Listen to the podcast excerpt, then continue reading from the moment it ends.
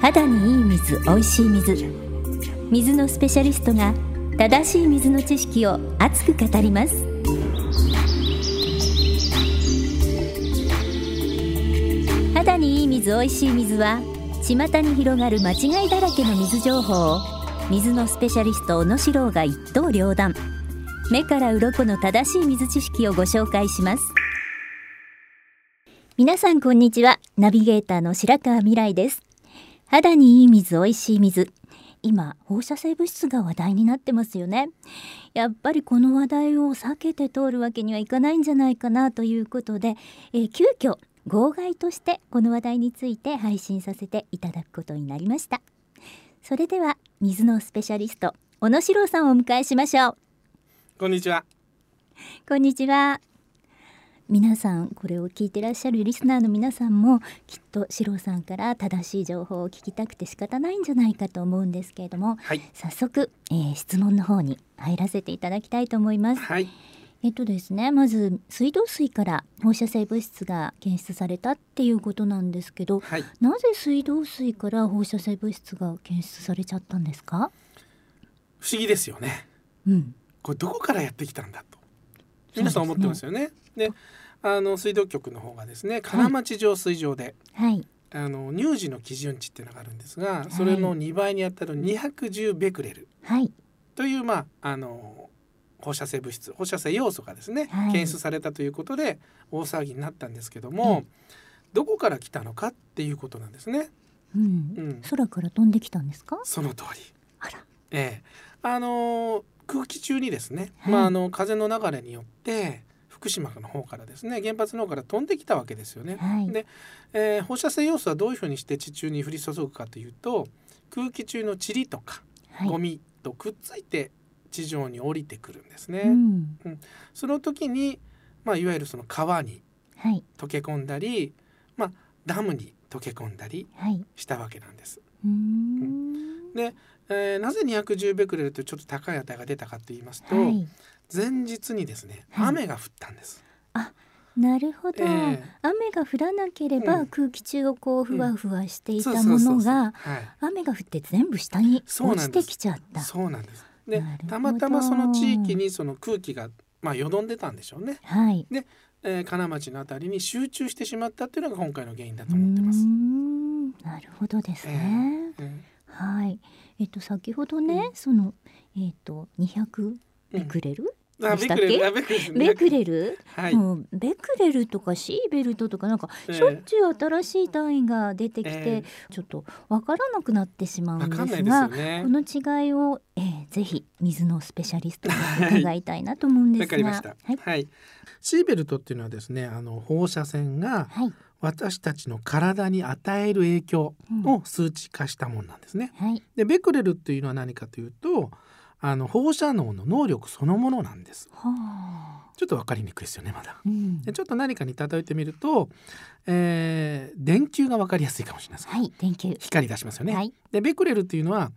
えー電球に例えるとワット数うん、例えば40ワットの電球と100ワットの電球だとどちらが明るいですかね。 100ワットですね。そうですね。はだいから数字が大きいほどうん私たちの体に与える影響シーベルトも高くなる。つまりなるほベクレルが大きいとシーベルト私たちの影響も高くなるとどはいいうことなんですね。うんですからあの金町の方ではい210ベクレルとはいうのは210ワットとはいいうことですかね。金町上水うん場そうですねはうんいで基準値が100ワットだからうん2倍明るかったですよとなるほどそれだけ明るあの明るいからうん影響も大きくなるということで大騒ぎになったんですけどね。うーんはいなかなか難しくて 大丈夫ですか。はい。 はい。 さあそんなええね、えー200ベクレルも、えーうん金町上水場から検出されてしまったっていうことなんですけれども、でも浄水場なんだからこれって、えー、と浄水されると少しは変わってくるんでしょうかそうですね。浄水場でもですね、うんかなりの率でろ過されてるんですね実は。はいあの実際出たのは210ベクレルですけども、はい実はですねあのほうれん草の事件がありましたよね。はいはいであれで、えーテレビで放映されたのを皆さん覚えてますかね1万5,000ベクレルとかすごい5万ベクレルとか出てたでしょはいということはそれ以上のベクレル数が、はいその川やダムに流れ込んでたはずなんですなね。るほど。ですから5万ベクレル来た時に210しか出てないっていうふうに考えた方がいいんですよ。なるほど。え実際には5万ベクレルあったのが浄水されて、え浄水されて210 200になってしまった。あそかれもなりちっちゃくなりますそね。うなんです。あの99%ろ過されてるって考えた方がいいんですね。うーんでなるほど。たまたま雨が降ってものすごい濃度が高かったのでちょっと出てしまったとはいいうことなんですが、はい。雨が降らないそして放射能が放射性物質ですねうん。の飛散が収まってきてますので、はい。今あまり心配する量ではない。ですねうーんそうなんですね。ええさらにその浄水場でですね、はいあのまあ工夫を凝らしてろ過効率を上げる取り組みがされてるんですね。そうなんですか。はい活性炭ですか。そうです。そうです。あーはい、あの噂になりましたよね。カセットはをいはい2倍投与したとか、はい。大量に投与したとか、ええテレビで放送されてるかと思うんですけども、はいえー金町浄水場でも大量の活性炭を投与してそしてろ過効率を上げてるわけなんですね。なるほど。はいじゃあ石原都知事がお飲みになる前にはもうたっぷり活性炭 そうをですね。使ってるという。はい、ええはい、そういう状況なわけなんですそね。れと、うんもう一つ例えば浄水場一つ、まはあ、い金町浄水場で、えー基準値を超えましたよと言ってもええ、自分のところにですね、はいその金町浄水場の水が来てるはい、とは限らないんですね。そうですね。 23区内それから、えー三鷹町田で、はい、えー全部そのに金町浄水場の水が行ってるので気をつけてくださいという発表でしたよね。はい、ところがですね私の事務所杉並にあるんですが、はいこう調べてみたんですねはい、どれぐらい入ってるか。はい、金町で210ベクレル出た時に、はい実は私どもの事務所ではゼロだったんです。そうなんですか。はでよくよく水道局に聞いてみますと。とねはい、杉並の事務所には、はい金町浄水場から水が来てないんです村山貯水池ですか。は東村山も少しあ、朝霞浄水場からも少しそうなんで三すか。郷浄水場からも。少し、へえ。うん、それから、えー、味噌の浄水場からもひ少しということでそうなん4ですつか。の浄水場か。ら来た水をブレンドして供給されてたんですね。ああ、なるほどうんね。ですから一つ。の浄水場であの放射性物質が排出されたといっても、はい。蛇口に出てくるとは限らないっあ、なるほど。てことです。ね。はい。うん、例えば私が住んでます調布市はい。はですね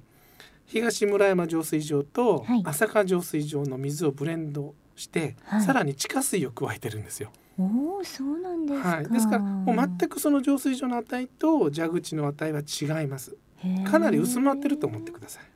そうなんですか。はちょっと安心になりましたうん、ねだ。から浄水場で頑張ってろ過されてはい。いろんなその浄水場でブレンドして薄まってきてますので、はい。もうほとんど危険はないと思っていただいて結構です。あ、なるほど。そうですか。あと日にちが経つほどこう値が下がるっていう説もあるんですけど、それもそうなんでしょうか。まああの半減期っていうのがありましてね、はいはいえあのまあ放射性要素の方は8日間でだいたいこの能力が半分になるんですそうらね。しいですえね。えそれかはいら11日間かかって完全に無害なものになるんです。はいですから19日間ほっとくと無害になるはい。というお話だと思うんですけうどね。ん。じゃあ日にちが経ってるし、いろんな浄水場からのがブレンドされているので、はい、まず安心今のところですねっ。ていう感じなんですね。はいそれに乳児の基準値が問題になってましたもんね。うん乳児大人はまあとりあえず大丈そうですね夫そうかな、みたいな。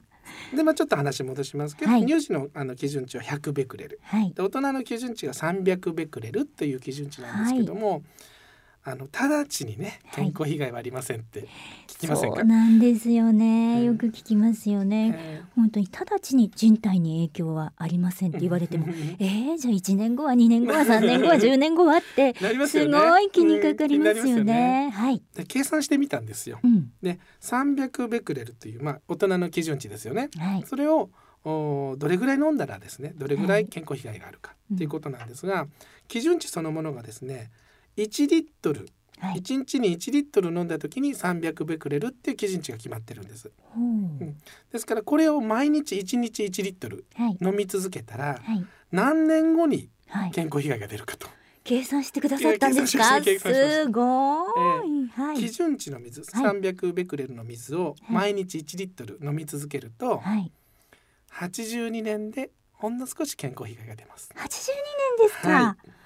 あ、そうそうなんですなんかすごい一気に、うん、どっと安心しました、 ええで今へえどれぐらい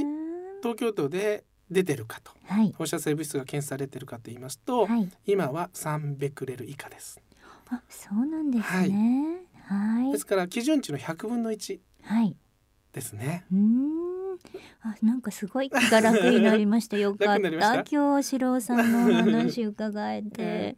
でいろいろね浄水器についてもご質問が殺到されてると思うんですけど、はい今話題になってるのにはい逆浸透膜式の浄水器っていうのがありますあよりね。ますよねなんはかいそれさえ使えば放射性物質が除去できるんじゃないかっていはうい噂が広まっていて、はいじゃあスーパーに置いてあるね無料の浄水器のところにみんなでお水をもらいに行けばいいんじゃないかなんていう噂が広まってるんですが、はいえ実のところはどうなんでしょうか。そうですねはいあの確かに逆浸透膜 RO 浄水器とも言うんですけども、ええさっきテレビでもねあの除去できましたなんていう検査結果出てましたよね、ええはい、すごい話題になってるんですけども、はい、フ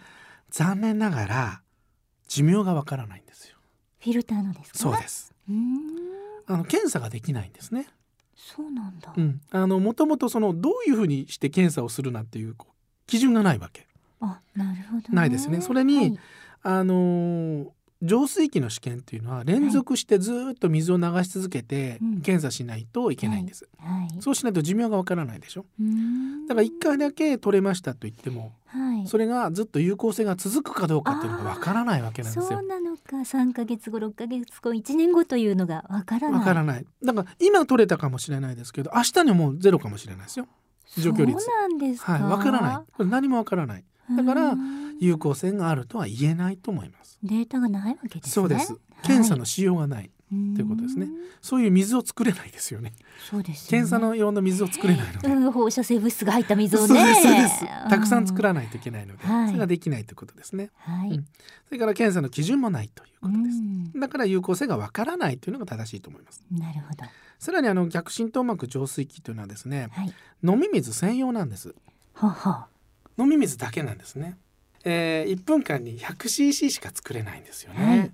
だから、えー、コップ1杯 200cc 作るのはいに2分かかるんです。すっごいじれったいですけど じれったいですよねうん、うん、それでタンクに溜めて使ったりするんですけども、えー、1リットル作るのに4リットルの濃い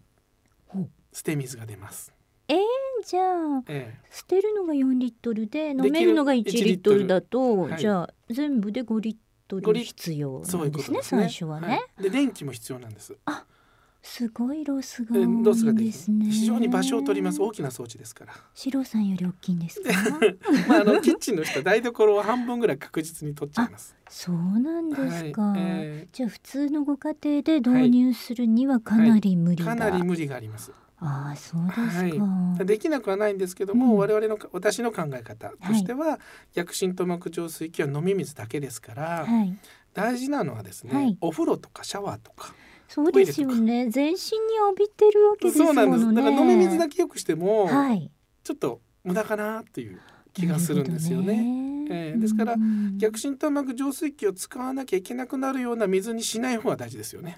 ああもうみんなが逆浸透膜式の浄水器が必要ってなるとすごいひどい状況って思でわすねなきゃならないんですね。そんな状況だったらもうあの避難した方がいいと思います。はああなるほどわい。かりました今はそんな時期ではないですよねうんうんそうですね、うんまだ大丈夫そうですよね。うん先ほどの話した通り、はい3ベクレルですから。わかりました。はい、あの基準値をたとえ超えたとしても、はいそれが何日ぐらい続くのか1週間ぐらい見てほしいんですなるほど一週長間い目ぐらでい見る。そうですそうです、あの必ず落ちますからはい、はいこの間も1日だけなんですねあなるほどね、ええ雨ですがか降った雨が降日だからっていうことですね。ん何らかの理理由で突発的に上がった可能性があるので、はいえーそれがどれぐらい続くのかを1週間ぐらい様子を見てくださいはいそして1週間ぐらいどんどんその数字が続いてさらに、えーグラフを書くと右肩上がりになってるとはいいうような場合はちょっと考えた方がいいです。そうですね。えはい、わかりました。えというわけで今日は今話題になっている放射性物質について、え水のスペシャリスト小野史郎さんに伺いました。どうもありがとうございました。ーありがとうございました。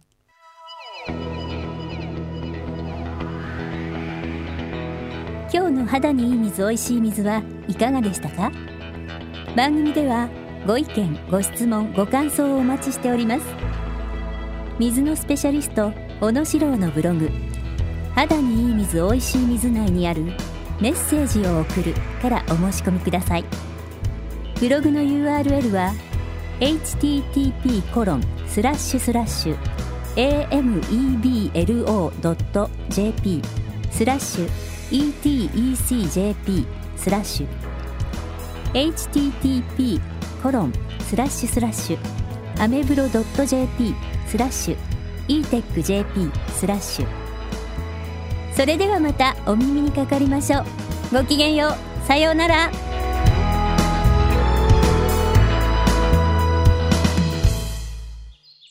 一人でも多くの方が水を通して健康に